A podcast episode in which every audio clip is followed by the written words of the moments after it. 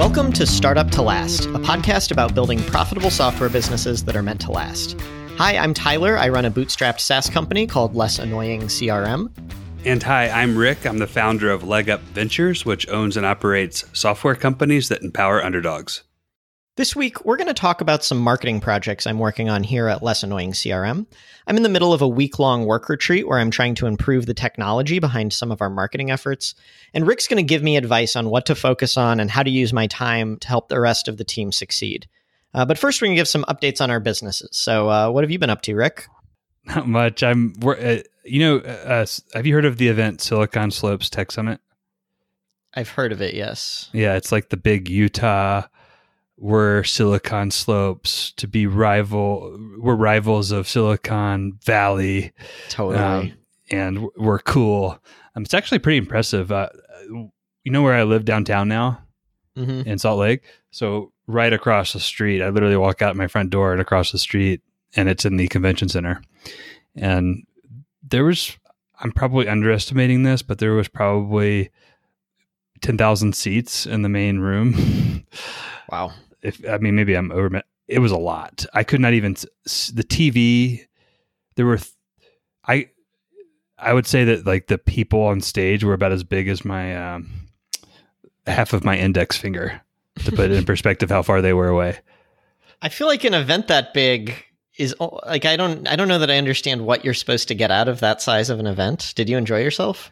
Well, from so it's 2 days, today and tomorrow that part of the event was the main speaking event. They're doing that from 9 to 12 in the morning today and tomorrow. And I really wanted to see this particular speaker named Patrick Lencioni. He wrote the book called Five Dysfunctions of the Team. Mm-hmm. He wrote a book called The Advantage. Uh, he was actually really fun to watch speak. So even though he was really far away, there was a big a big uh, projector right in front of me, so I could watch watch the uh, screen and then look at him as like a little ant. Uh, you know, if I wanted to see his his full body, but um, it was really good. It, I got value out of it, and then you kind of walk over to the next room, and I walked the exhibit hall, which was actually really interesting because I've actually never been to a Utah based conference before. Most of the conferences I've been have been in other states around a, a, a national industry. And what I found really interesting was how cool some of the things people that are my neighbors are working on that I had no idea existed. Mm-hmm. So just walking around the exhibit hall, grabbing a coffee, and just asking questions at each booth, just as a general curiosity of what those companies were doing. I found 10 companies I had no idea existed operating in the health space that I can help and they can help and who can help me. And I wasn't expecting that. Yeah, that's cool because I've I've heard before, and I think I buy this that the talk you saw that you enjoyed, if you watched a YouTube video of it, would it really be any different? But if you go to a conference or any kind of event like that, you really need to be talking to people and interacting with people. If you're just there for the talks, probably there would have been a much easier way to get that content. Sure. I think what what was unique about that talk for me was I I would never have been able to see him in person probably. So I got to watch him on stage, even though he was really small. That was a different experience than I could have gotten. Um, I think my I think being in person, uh, you know, even though I can watch a basketball game on you know in person, uh, I I mean uh, you know on the TV, it's much different when you're sitting courtside um, or even in the nosebleeds. I definitely had a nosebleed seat, but I I got something out of being there in person that I couldn't have gotten elsewhere. But I, yeah, t- I, otherwise I totally agree with you. Like it's about meeting people and learning, and I got both of those. Uh, mm-hmm. And uh, I, you know, there's all kinds of breakout sessions happening right now. Um, a lot of them I want to go to, but I just like listed them out. And I'm going to just connect with the, the, people, hopefully another time, and uh, get their slides. But uh, really cool to see all the stuff going on in the state, and then also how how the person next door is working on something cool I had no idea about. Mm-hmm. Yeah, that's neat. Awesome. Um, Anything else going on with you? Um, so I launched a new section on my website uh, called like ricklindquist.com slash help. And the, you know, one thing we were talking about last week was how do I promote myself and my ventures without, you know, losing humility, like doing it without being annoying. And so I'm working on a way to talk to people who are in any situation and fig- and and help us find ways to help each other in a way that seems genuine and, and well is genuine and and is unintrusive.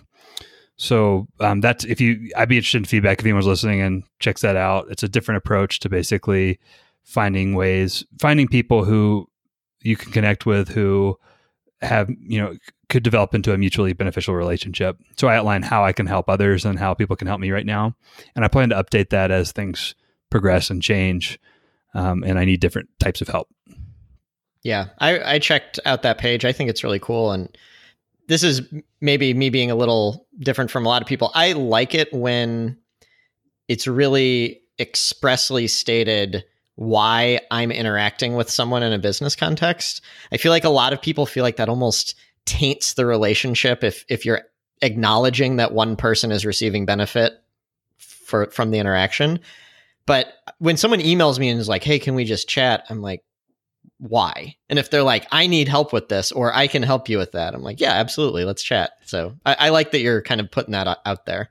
Thank you, thank you. Yeah, and uh, uh, one of the one of the things I'm realizing and just applying it a couple times is I, I read a book last week called um, "How to when How to Not Feel Like an A hole When You're Networking." and uh, I'll post. i am actually gonna. Those are gonna be in the notes I post next week or this or this Sunday. And all at the end of the day, if you you know the, the it's really like good networking is all about the anatomy of a friendship. And you know, I think what I'm really bad at is slowing down early on in a relationship because you have to do the small talk connection stuff and just find common interest.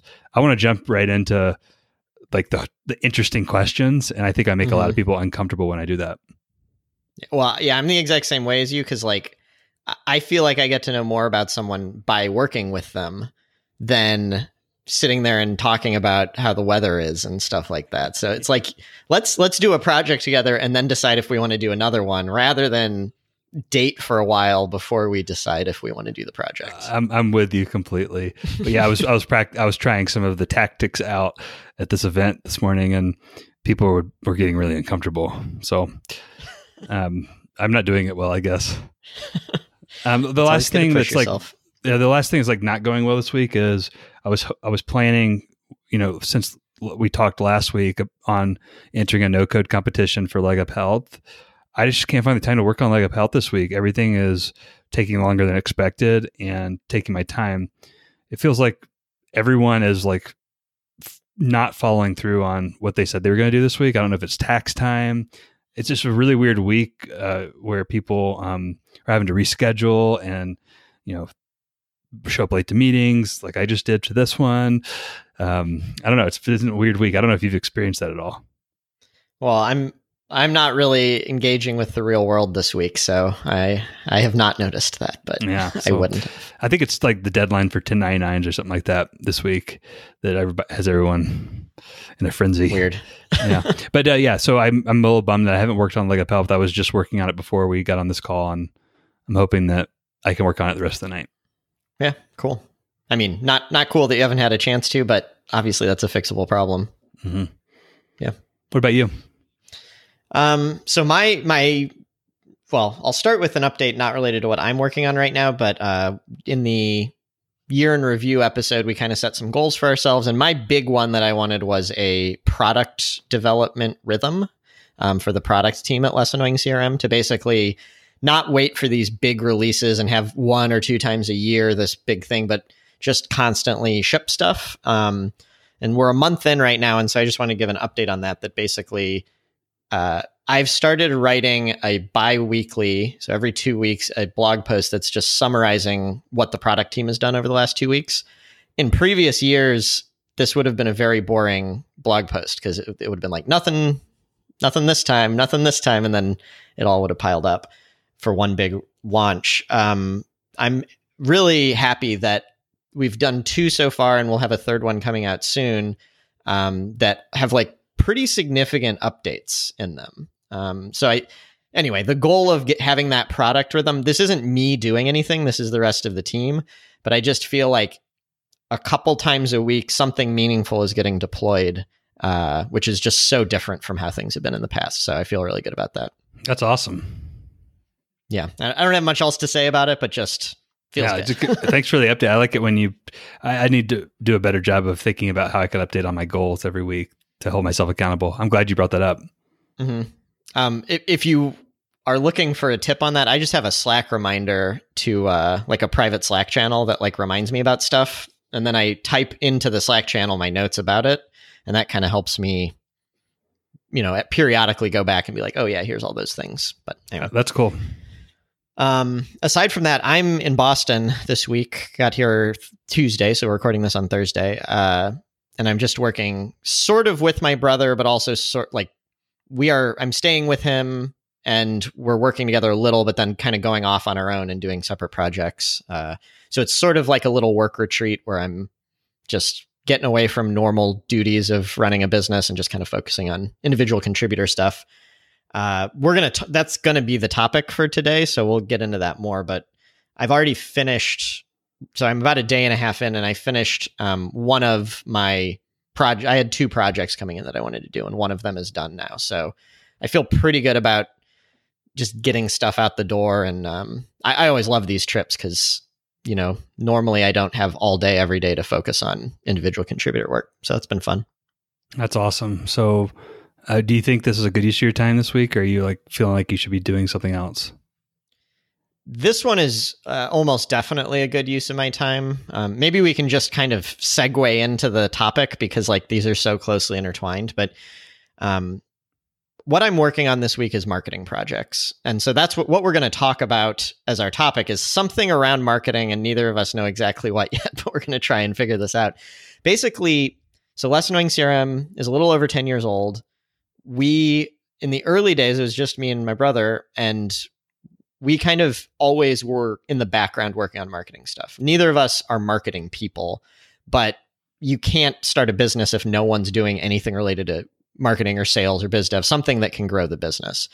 So it was always something we just kind of periodically worked on in the background. Then we got to a point where we hired some people and they started doing the marketing stuff and I basically stopped. And that's good. They're better at certain things than me and all that. But there's a certain type of project that they can't do that I can. Um, specifically, I think at any company, a founder has an, the ability to like make stuff happen really quickly more than an employee does, but also I'm a programmer and they're not. So any project that requires coding, like we need to change how the sign up process works or something like that, they can't do that, but I can. So basically this that type of marketing project just stopped entirely at the business and it's kind of stagnated for years, like 5 6 years probably since we've made any major overhauls to this and so that's really the theme of this week for for Bracken and I is to get a to do some of those projects that we've been putting off that we would have done in the past, but B to kind of get in the habit of continuing this. We don't just want this to be a one week thing and then we're done forever. Um, so you asked the question like, is this a waste of my time? And I'd say I think that there's a lot of really low hanging fruit because I've been ignoring it for so long. I'd love to. Um, I think we should segue into the topic. Sounds like, I guess, what? How would you phrase the topic as you're thinking of it now? Yeah, I think there's maybe two. Th- the, the overarching topic is basically what should the plan B for Less Annoying CRM's marketing strategy, specifically my role in the marketing strategy going forward? Because other people already have their projects going on, and I think that's good. But what should I be doing as a founder and like a technical founder? to help with that. And that I can break down into what should I spend the rest of this week, so through next Tuesday, doing. And then probably more important than that is what should we be doing going forward to keep up this, to, to not let it stagnate over the next several years and, and to actually make it a part of my regular routine, basically. Cool. Um, I'd love to talk about this. Uh, do you, um, you mentioned five to six years of basically you said neglect i think um, I don't, I don't, you insinuated neglect why, why did you neglect it as um, was was it because things were going well and you didn't have a problem and and so it was you didn't worry about it and now there's a problem and you're having to focus on it again or is this more of a pro, a proactive hey I, I want to get ahead of this now that i have some time good question it's more the latter it might end up being the former. So I mentioned that the second half of 2019 was pretty slow from a growth standpoint. It's not at a point right now where I would exactly call it a problem. It's like we were planning on hiring X people over the next couple years, and now we're going to hire less than X people. It's not like we might go out of business or anything like that. Um, and I think there's a decent chance that it bounces back on its own. Like the the free trial pipeline right now is a lot better than it has been for the last six months. So maybe maybe there's no problem and it fixes itself. But with that uh, kind of down period that we had at the end of last year, it got Bracken and I kind of just talking about marketing more. Like, well, what would we do if there is a problem here? And that kind of made us realize even if there's not a problem, shouldn't we do a little bit of this anyway? Like, I don't want this to be my full time job, but it seems like we should get ahead of it and just. It's crazy to have a startup where neither co-founder has thought about marketing in six years. You know, that's very stoic of you. Yeah, J- uh, James Clear. Do you know him? He no, wrote a book called Atomic Habits. I'm, I'm, on his email list. He actually wrote about um, the concept of inversion, which basically I, am going to butcher this, but basically that's what you and your brother did. You're basically looking at it like what, what's the biggest threat to our business? What's the biggest threat to our situation? If we were, you know, what's our biggest threat? How can we pr- be prepared for that threat coming true, even though it might not come true? And it sounds mm-hmm. like that's what this really is. It's a let's you know, bef- you know, this isn't going great. It's not going bad, but we we you know it has potential to be a real big problem for us. Let's get ahead of it before it is. Yeah. What um how so how would you who owns marketing at, at like who is the owner of marketing at Less Annoying CRM? Okay, so the it's something there are three core people who are involved. I'm one of them. And even when I've, I say I've been ignoring it, I've been paying attention in the sense of giving other people feedback on what they're working on and kind of being a manager. I just haven't been an individual contributor. Um, then there's Alex, who's uh, a partner at the business who he does growth ish stuff, but I would say marketing's not his main wheelhouse. He's more like biz dev and dealing with some of our bigger accounts and stuff like that, like something like sales. Um, a year ago, we had a full time employee who owned marketing who then went to grad school and left. And we have a not a new hire, but some someone who is already here, but who is going to step into that role. Her name is Eunice. She's a CRM coach who is interested in marketing, is good at it, but it's not her full time role because we she's still a CRM coach right now. The the goal is to get her to be a full time marketer eventually. So she's probably in the future the main person that I hope owns this, but she's not exactly in a position to take total control just due to time constraints right now. Cool. And it's not so I would say that you own marketing, and that probably hasn't changed. Um, even when you had that person, you're probably the owner and you were delegating some of the portions of the marketing to that former person. But now it sounds like Eunice isn't quite able to take all that stuff that was being taken on, and um, you're having to fill even more of a gap than what you normally would have to fill. Uh, yeah, although I'm not really filling it. A lot of this stuff, Julia was the person who left. A lot of the stuff Julia left behind, we've just kind of decided not to do anymore. Um, a lot of it was around content creation and stuff like that, which honestly, it wasn't really working anyway. Like writing, writing help articles and stuff is great because our customers benefit, but she was doing a lot of tofu type stuff, like top of funnel marketing that never worked in the first place. So we just stopped doing that entirely.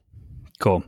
Well, I before we I, I could go question by question, and I don't. I know sometimes that can um, prevent us from getting to the meat. What what would make this like if if in thirty minutes you're doing takeaways? What what would make this conversation successful for you? Um.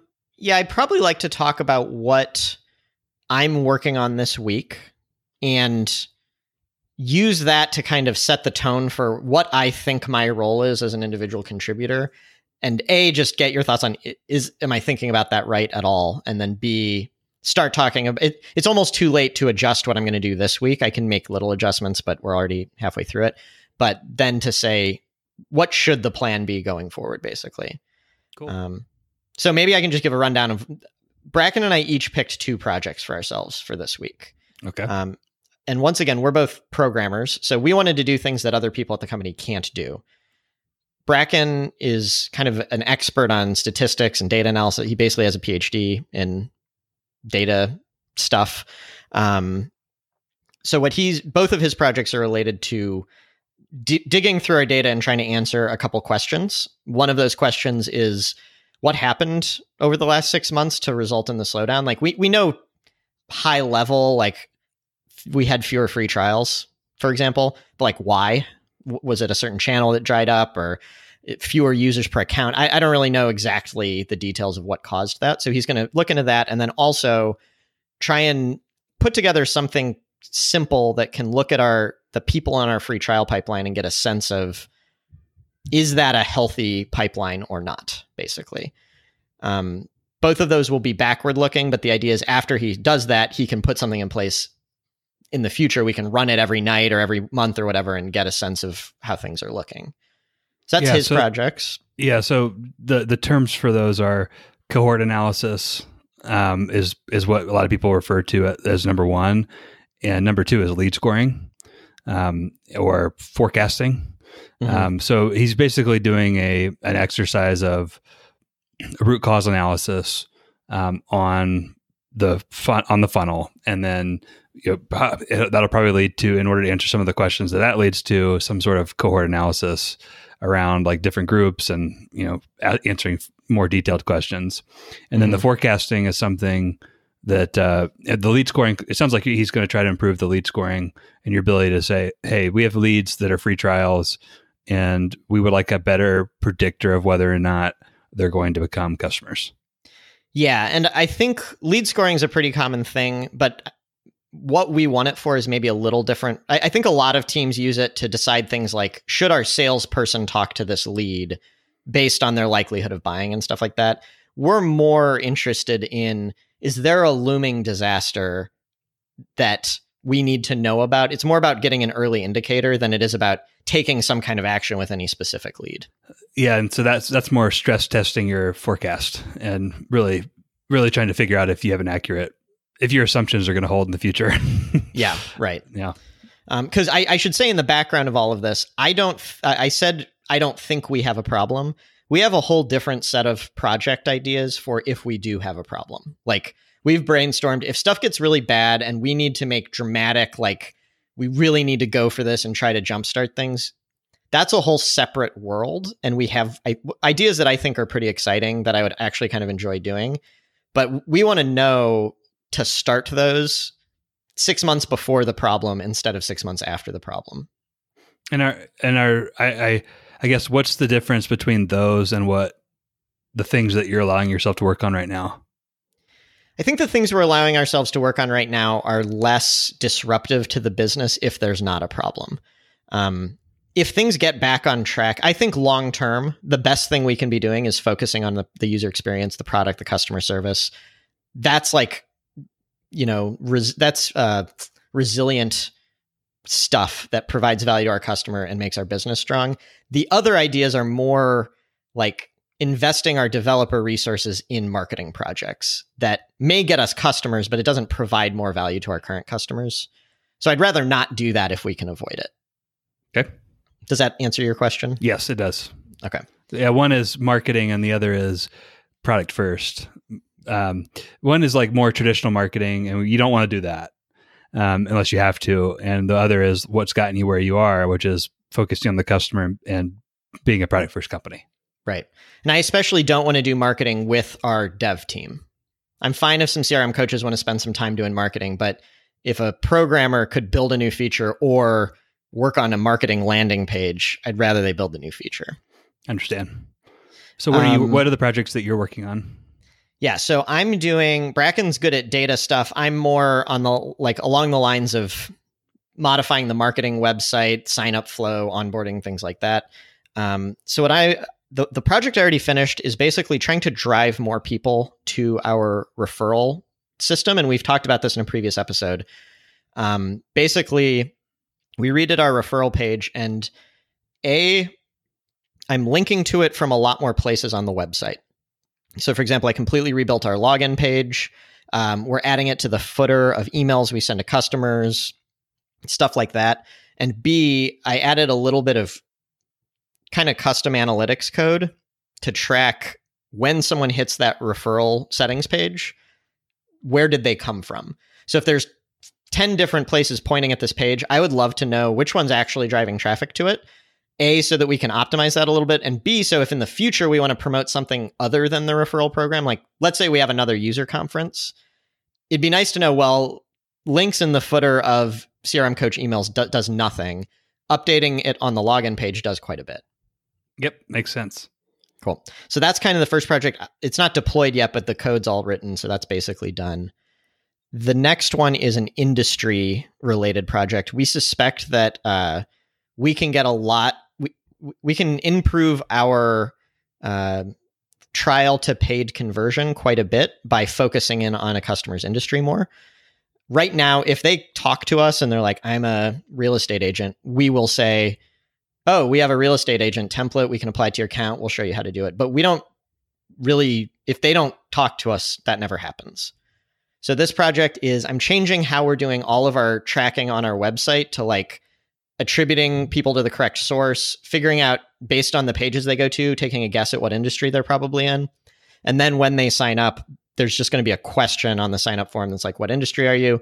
Some of the industries we have pre configured customizations will automatically apply to their account without them having to talk to us. Some of them we don't, but if they pick that industry, it'll tell us maybe we should go build a custom template for that more obscure one or something like that. So basically, by the end of this, I want to know when someone signs up, what industry are they in? It sounds like higher level, what you're trying to do is provide more value sooner and you know in the free trial process and it sounds like you have a manual process that works pretty well from a crm coach that you want to pull into the actual automation with the product with the software yeah. right and I, I think that's right you could hear that and think it's about reducing the effort of crm coaches that might be a nice side benefit, but it's really about CRM coaches only talk to 10% of our customers. Let's get the benefit to the other 90. No, the goal I is increase, think, uh, the, the, goal is increase free trial to you know paid sign up.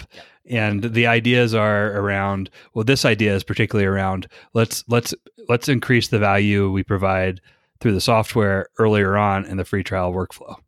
Yeah. I also think there will be opportunities down the line to basically personalize how we treat each industry even more. So to say, well, business coaches have an audience of customers that maybe we could offer to do a webinar for all of them. And that benefits both parties, but that would not appeal to a travel agent, right? They don't want us to do a webinar to their customers. So I feel like that's traditional marketing. Yeah, I think so. I'm not going to be the one doing the webinar. I want to get the analytics and all that in place and we're going to get that pushing up to our email automation software and all that and then from there eunice can take it and say how do we make the most of this got it got it got but it so she really doesn't even have the data right now. so really right now you're focused on optimizing your existing it sounds like to me like you've got you've you've had a historical funnel from traffic to free trial to paid signups and you're focused on free trial to paid signups and Bracken's focused on understanding the quality of the free trials and understanding what happened from traffic to paid signups um, over the past, let's call it 12 months. Mm-hmm. And um, I guess one question I have is where does this traffic come from and how much of your time goes to, uh, you know, making sure that that traffic is of high quality? Yeah, this is really where we are weak, I would say. Um, the traffic doesn't come from anywhere. I mean, it comes from somewhere, but we're doing very little to generate it. it. This is one of the reasons Bracken and I stopped focusing on marketing. Is years ago, just there. There's this never-ending stream of traffic coming to our site. It was enough for us to be growing at a speed we were happy with, and eventually we just kind of said, "Well, I guess we can count on that," and that's that. We do a little bit of by we like Alex does a little bit of advertising and odds and ends here and there, but it's really a minor part of the total amount of traffic coming. So I would say we do almost nothing to guarantee that there's high quality traffic coming. We do I I recognize the biggest opportunity for us is to increase the people coming to our site. Everything I've talked about so far is how do we optimize for the people who are already there. I just don't have any good ideas really on how to get more people to the site. Yeah, and I, I guess um, what where I'm heading with this is if you really think about what scares you the most, like it sounds like your conversion has your conversion from free trial to paid dropped off significantly. No, not uh it's it's sort of in a weird state right now because we just released this major redesign and we don't have good numbers on what life will be like post that, but no, not yeah, really. but but outside of that change, prior to that change, was there any like ch- major significant change in the conversion? No, but there the one major thing it wasn't a change nothing changed but we learned more about it for the entire history of the company we've thought of growth with the following model. We have so many customers some percentage of them churn and we have referrals which we increase by some percent. If the growth from referrals is greater than the churn we're curving up and to the right otherwise we're plateauing. We didn't know the answer to that question are referrals greater or less than churn? We still don't exactly know but we have a, higher bound that we know we grew 15% last year which means we're certainly not growing more than 15% due to referrals and we're getting closer and closer to zero where it might start being like maybe that referral traffic isn't enough and all the stuff we're doing right now could in theory help that number. Got it. Um, getting more out of the traffic you have right now. Yeah. but yeah at the end of the day i guess um, what I'm trying to get to is you can optimize there's only there's diminishing returns to optimization and at the end of the day like you're going to solve a short-term problem here um, but it's not solving maybe the root problem and it's not even answering the root question which is have we tapped out our market? And so i guess just challenging what you're doing for a second sh- you know sh- are you working on the wrong thing? Should you be working on increasing traffic even if it's not something you don't want you love doing mm-hmm. would that not give you maybe you would get more answers if you if you both focused on just increasing the top of the funnel yeah um obviously it's not your job to solve this for us but like where would you even start with that like all of the ideas i have for increasing top of funnel are much bigger projects so we talked about appointment scheduling in the past. That would be one way to do it. Um, I am working with Eunice is probably the one leading this, but Eunice, Alex, and I are kind of discussing some ideas along those lines, uh, other ideas to increase the top of funnel. Where would you start if if you were like a consultant hired to come in here? Uh, so first question I would start is how much traffic do you get? Mm-hmm. Which how, which is what? What's your monthly um, traffic? Monthly month. Well, monthly it's visitors heavily heavily dominated by current users not that's not the second leads, yeah so yeah I, that's the second question. And what percentage yeah. of that is non-login tra- non-user traffic? Yeah so we get i don't know in the tens of thousands of hits a day but it's almost all visitors. We're getting i, I know how many free trial signups we're getting which i guess is we're getting about right now maybe 60 free trial signups a day. Um uh, let's call it 50 uh and i think we have about a 5% uh, traffic visitor to paid to, to free trial sign up conversion rate. So whatever that math works out to. Sorry, I missed that. Uh, of the 10,000, what would you estimate are non logins? Just the gut. Are people um, actually like coming to your site that are not customers? Yeah, I'm guessing we're talking about maybe 500 a day. Cool. And do you know where those 500 people come from? Mostly unattributed, like or you know organic like they it could be a google search or something they're not coming through channels that well maybe you know more you, you, definitely know more about this than me. There's some things that are easy to track. If we if we pay for an ad and someone clicks the ad we know they came through that ad. If they click a link in our mar- email marketing we know they came from that. Most people are just landing on our site not through one of those channels. Okay well rather than go through the questions for you let me just kind of walk through all the questions that I would ask in order, and I'll just make up numbers. Mm-hmm. So assume that there's 10,000 visitors uh, a month that are what I would call, I'm going to keep it actually simpler 1,000 visitors a month that are leads that are coming to the site that are that could have bought your product. Um, you mentioned that what's the conversion rate to free trial on those that 1,000 right now? I said it was 5%, but I'd have to look that up let's call it 10% for easier math. So, I mean, you know, that's great. You have a 90% loss rate on those. How, you know, you're, I think what you're trying to figure, what you're not, what one question would be, why aren't those 90%, why isn't that 900 people converting to a free trial, but that's pretty good. So I'm probably not going to worry about that. I'm going to go to where are those 10 per, where are those um, uh, 100 people who are converting into a free trial? Where did they come from? And I would, um, I, so I'd be pretty interested in what were the referral websites for those 100 people. Um, what were the, you know, how did, what was the first page that they landed on? Uh, for that first 100 people, which would give me some indication on what they were searching. Um, you know, it's almost did, all our homepage is the hard thing. So that probably means they're, they're doing a branded search term, which means they're searching less annoying CRM. In which case, I'd probably want to call all 100 users or message them and say, you know, I, am doing some market research, trying to spread the word on the spread the gospel on less annoying CRM. I go like, how did you find us? And I would start mapping a journey, you know, you know backwards. So I said like they heard of you know some of them are going to say, so and so told me about you, or I heard about you at a conference. And I'm going to start m- mapping out a, a customer journey that leads to less annoying CRM. And what I'm ultimately trying to find is what, um, you know, what got them to the site, number one, but ultimately what got them to the rec, you know, I'm, you know, what got them to the point of knowing that they wanted to go find out what less annoying CRM was all about.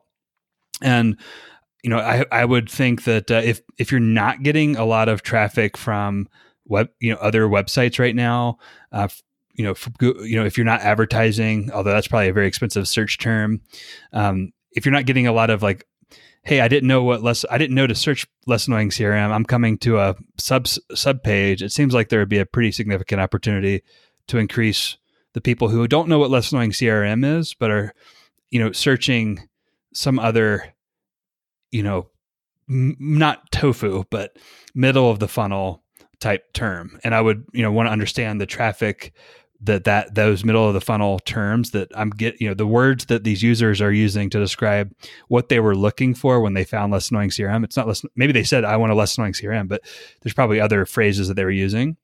Um, I'd want to find out like where they what you know who owns that market and what how big is that you know market of search terms and how, you know how quickly can we get positioned either through paid channels or search channels for that traffic and go grab it because I'm pretty sure that it would convert maybe not at 10% but at some you know larger percentage um, I'd you know I'd, if they told, told me like you know hey you know I'd, I'd want to understand how they bought other similar products and how they heard about them maybe they you know they would say at conferences uh, maybe they would say at um, you know from friends, and that's great. Would be great validation for the referral program.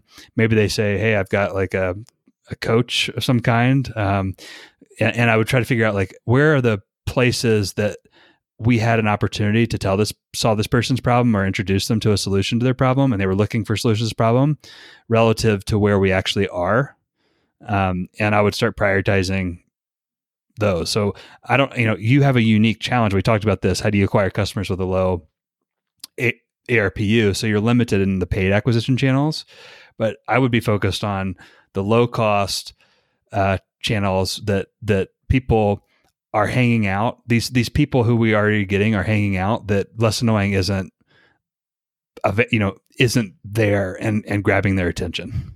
Okay. It sounds like a lot of what you're saying is coming down to content marketing here. Like write a blog post that targets certain keywords, basically. Yeah, and I would say that's a simplified view of it. I, I don't think I, I I'm going. I would say that low cost is what I'm going after, and low cost typically means content. Um, it's mm-hmm. one of the mm-hmm. cheapest way to market. Um, I would definitely explore paid channels. Have you have you explored paid channels?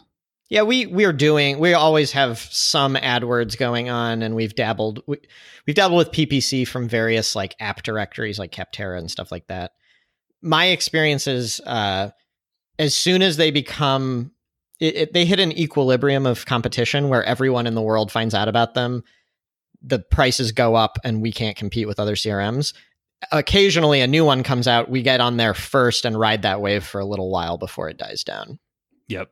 So i mean i guess long, you know, high level there's probably um, if you're not doing a lot of marketing right and you said that mm-hmm. the marketing that you have tried to do like content marketing hasn't worked it means that there's probably some opportunities um, to get more traffic what you know or meet with more business owners who have the similar problem you know to the people that are already signing up but aren't aware of less annoying crm and finding out where those places are and then prioritizing you know, t- hours, you know, uh, of, of, a person's time toward that would be my focus. And I, I don't mm-hmm. know exactly, like, uh, you know, I'm, I, don't, I haven't talked to the, your users, but I, I know that if I talked to 100 users that signed up, and how many users sign up, by the way, for in a free trial each in a month?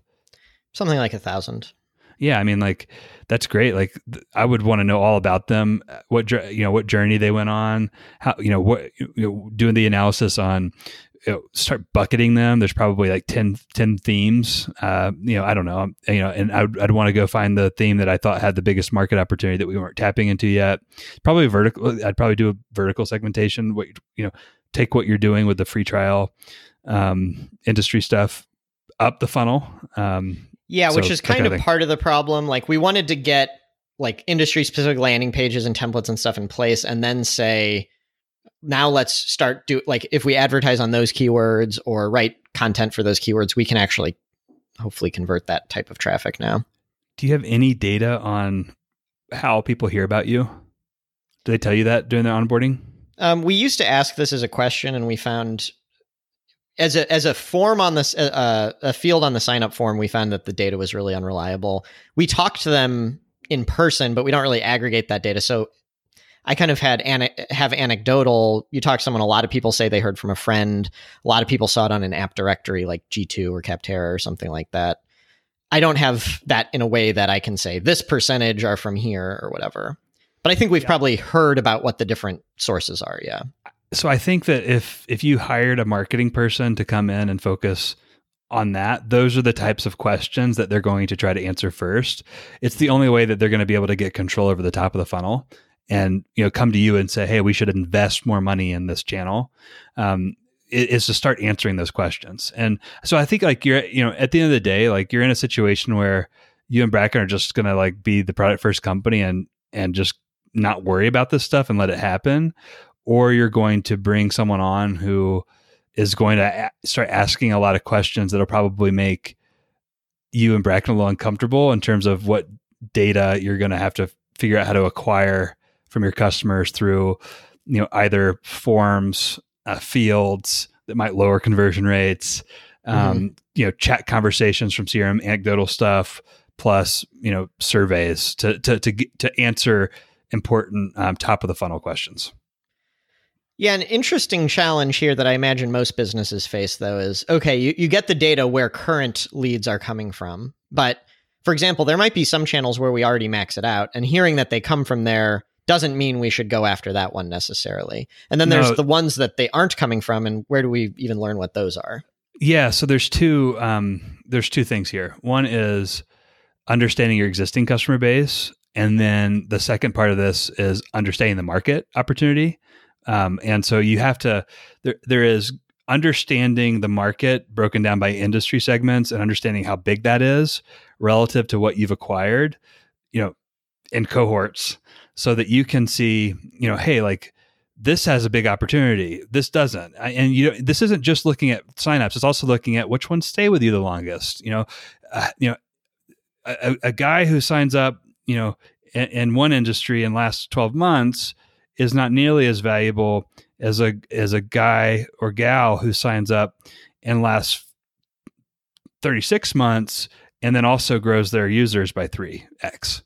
So mm-hmm. you, you really want to find your ideal, you know, segments, and that you know part of that is one they're they're good customers by definition of like lifetime value, um, and then you also want to look at you know what's the opportunity? Is is that a segment that's growing or is it a you know is it is it tech companies? You know and there's more you know the number of tech companies every year is getting larger or are they travel agencies where the this that segment's getting smaller. I, I would be looking for those those those high LTV um, growing market segment type customers and going pretty specific vertically on those. yeah, and this strategy. is a big part of the idea behind the industry stuff we're doing is you're saying talk to 100 people on the phone, which I don't think is a bad idea, but there's also like survey 10,000 people in an automated way. There are different ways to collect this data.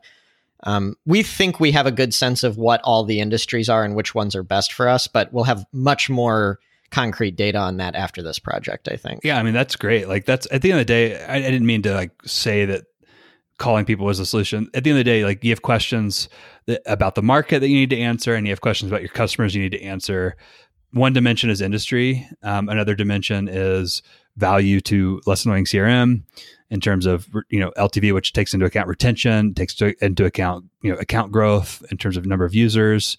Um, and I think uh, if you're getting the answers to that, then you should be able to, you know, put together some, uh, make some assumptions about, hey, if we look at the journey of that customer specifically and how you know that customer might go about purchasing a crm in the first place making a bad choice or finding us from the beginning we should be able to go from you know them hitting our website all the way to you know they've had the first thought that they might want to buy a crm and make sure that we are in the right places at the right time as they go through that journey and assuming that there's market share significant market opportunity in that segment, you should see an increase in signups. Yeah.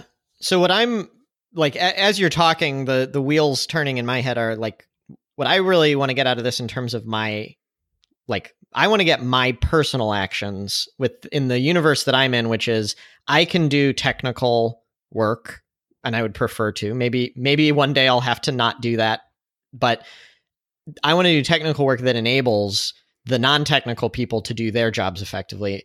One thing we've already talked about that isn't what you're saying is optimize once someone gets to our site optimize to increase the percentage of people that make it through each step of the funnel. But a different one is provide the data to the non-technical marketing people that they need to make informed decisions, which is very much something I can do to help them out. Um, collecting data during sign up, sending automated emails out, measuring their their behavior, doing analysis to see who's got the the higher lifetime value, stuff like that. You, you could, couldn't have said it better. Like if you if you put the data out, like one thing you can do right now is make the data available. There's a whole nother question of will someone use that data and will they use it the right way? Um, but yeah, I think for what you can control right now, that's a great first step. Um, because if you do want to invest in, so at some at some point, you're going to need to to try to go get if you want to grow marketing and you want to grow the business, at some point or never, if you decide not to, you're going to want to increase the awareness of less annoying CRM. And that's going to be much more of a marketing question than a product question. It's going to be how many people, how do I get more people to know about less annoying CRM profitably without spending too much on the customer acquisition costs?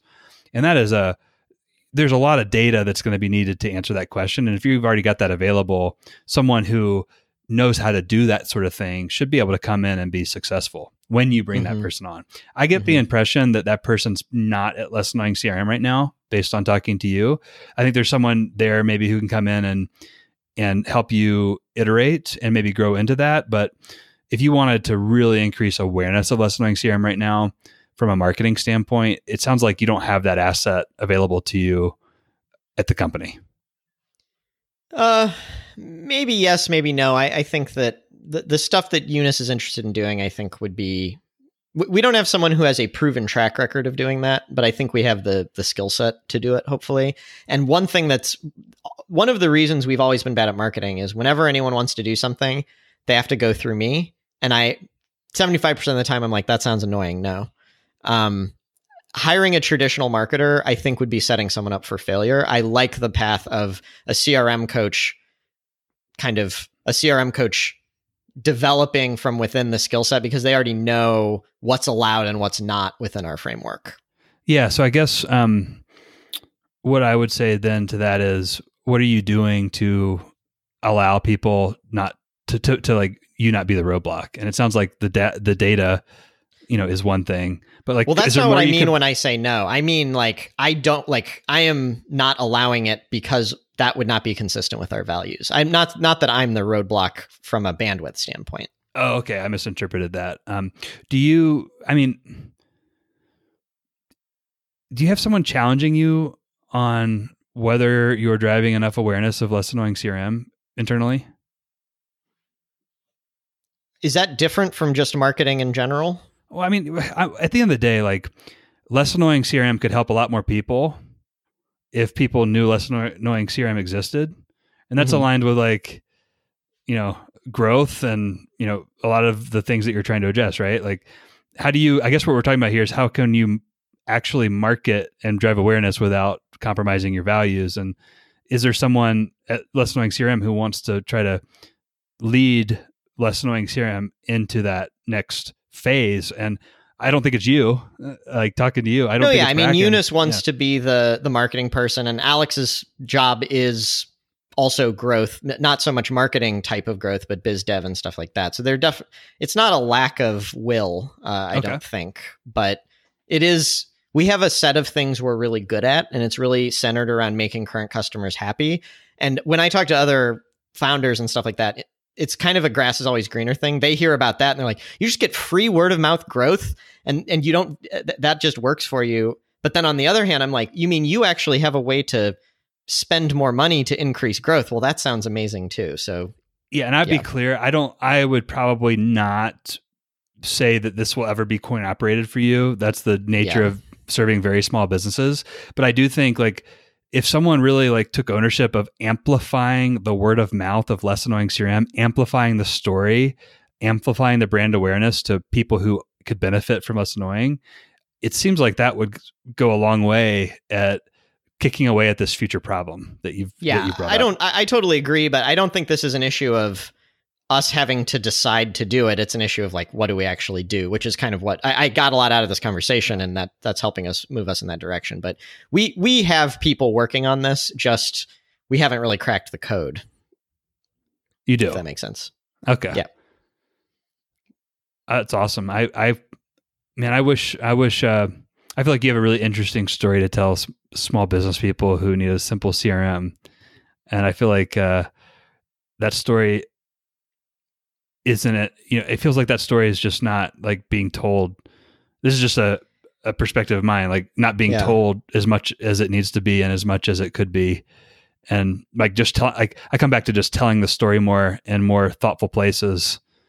And like that's all you like, need to do. can you give me what we we should probably wrap up here pretty soon but yeah that's sort of vague language like we we write a lot of blog posts we're on a lot of app directories we are doing webinars like what do you mean by oh you're doing that. story? Yeah. I mean that's what i'm that's what i'm talking about but it seems like i don't know what your reach is on those efforts currently but like how do you it's our current that newsletter. Re- that's the problem. Yeah, like, that's the, all the content we're doing is all the storytelling is being told to our people. You don't need new content. You just need to take the same content and get it in places that people like that you don't have reach to right now. So I guess yeah, like at the how? end of the day, well, there's a lot of ways to do it. Um, the way I would you know do it is I would I would focus on where your existing customers are are coming from and the people that and the places that they're interacting with along their journey and I'd go partner and focus on how I could be a part of that. Whether it's yeah, you know, they all go to this conference every year, spot, being the platinum sponsor at the at the conference, and you know, pulling out radio ads uh, or podcast ads on the podcast that they listen to. Um, the you know, kind of those kinds of things. Yeah. So that's I, I I like to hear that. That's really consistent with what we're thinking. I think one of if I could look back in time, if I could give some advice to six year ago me, um, one of the big mistakes I think we made is we viewed small business as a group of people, and it's not. Um, travel agents is a group of people. Business coaches is a group of people. Real estate agents is a group of people. Um, so I think that's one of the things driving this industry project that I'm working on right now is we can't tell the story to small businesses. We have to treat each of these almost as a whole different journey set of communities and so on. And so I, I guess what I'm hearing from you is put this industry thing in place that we're doing, use that to pick one, eventually, hopefully more than one, but I, I think we need to start with one and say, let's act like we are just a business coach CRM and go tell the story to business coaches. That's the sophisticated way of going about it that I would want to do if I were in that position. But there's another route that I think might work for you, which is just go tell the less annoying CRM story in those places that these people hang out and tell the generic story. Um, mm-hmm. And I think, and I think that might just work for you. Like maybe it's better for you to keep it simple, honestly, and you know use those as examples of use cases and not be the the story is the small business or the story is that you know most most um, people who who who use CRMs, you know, where you're targeting you know they find them overly complicated and annoying and you've solved that problem and go come yeah. check us out I don't know. Okay, I'll, cool. I'll, I'll leave it at that. I know we got to wrap up. What what any, any other takeaways that you would you would have before we move on? No, yeah. So just to summarize what I think I'm here, I mean, I, I definitely want to go back and listen to this again, and I'm sure I'm going to get more specific takeaways. But it sounds like what Brack and I are doing right now, which is analytics and tracking and collecting data, is good. But to understand why we're doing it, it's someone's going to go out and tell our story. One thing is tell our story, like understand the the buyer's journey, and it's not I think the key thing is it's not one journey. It's 20 different journeys that are all funneling into one site, and we need to understand all 20 of them, go to where those people are, and tell the story. And that what Bracken and I can do, I mean, we can, of course, do that also. There's nothing stopping us from doing non technical marketing. But the thing that we can uniquely do that no one else at the company can is generate the data and the analytics and the tracking to understand and inform what the non technical marketing like what what what is the journey where are people coming from what is the best industry to go after Totally, totally. Cool. And I think honestly, my gut tells me that if you figure out some places that are higher ROI in terms of telling your story, even if you pay to tell the story, and you do that in a not annoying way that's inconsistent with your your values, I think I feel like that's gonna that's gonna work. yeah no My I, gut I like tells that me- a lot My gut tells me you haven't tapped out your market. there's absolutely no way we have i mean there are there are 20 crms in our market that are bigger than us so there's no way we've saturated it personally Yep. so cool um, well yeah i appreciate it rick uh, I'll, i'm going to give this another listen and, and write some ideas down i think this will really help us Yeah, and I actually we were concerned about this topic being a little bit muddy, and I, I actually I, I I like it because it's it allows us to sort of work through muddiness and hopefully come through with some clarity. Um, I'm going to listen to it again and see um, if there's anything else, and I'll email you. Um, yeah cool Uh, the the one thing I like the way in which this type of topic lets me down a little is if I'm a listener to this, I want to hear like a specific okay, I get the general idea, but is there a way this has actually been applied in the past or something? So maybe one way to address that is I'll come back and talk about this again after we have specifics. That'd be interesting to, for me too. Um, all right. So, uh, hey, everyone. Thank you for listening. If you liked this episode, I have two favors to ask. First, please write a review on the podcast app of your choice because reviews play a huge role in helping other people discover useful podcasts. And second, if you know any founders or even aspiring founders of independent startups, please tell them about Startup to Last um, and what we're doing here. We'd love to have them as listeners and have them give us feedback. Uh, to review past topics, visit startuptolast.com. See you next week. All right, see ya.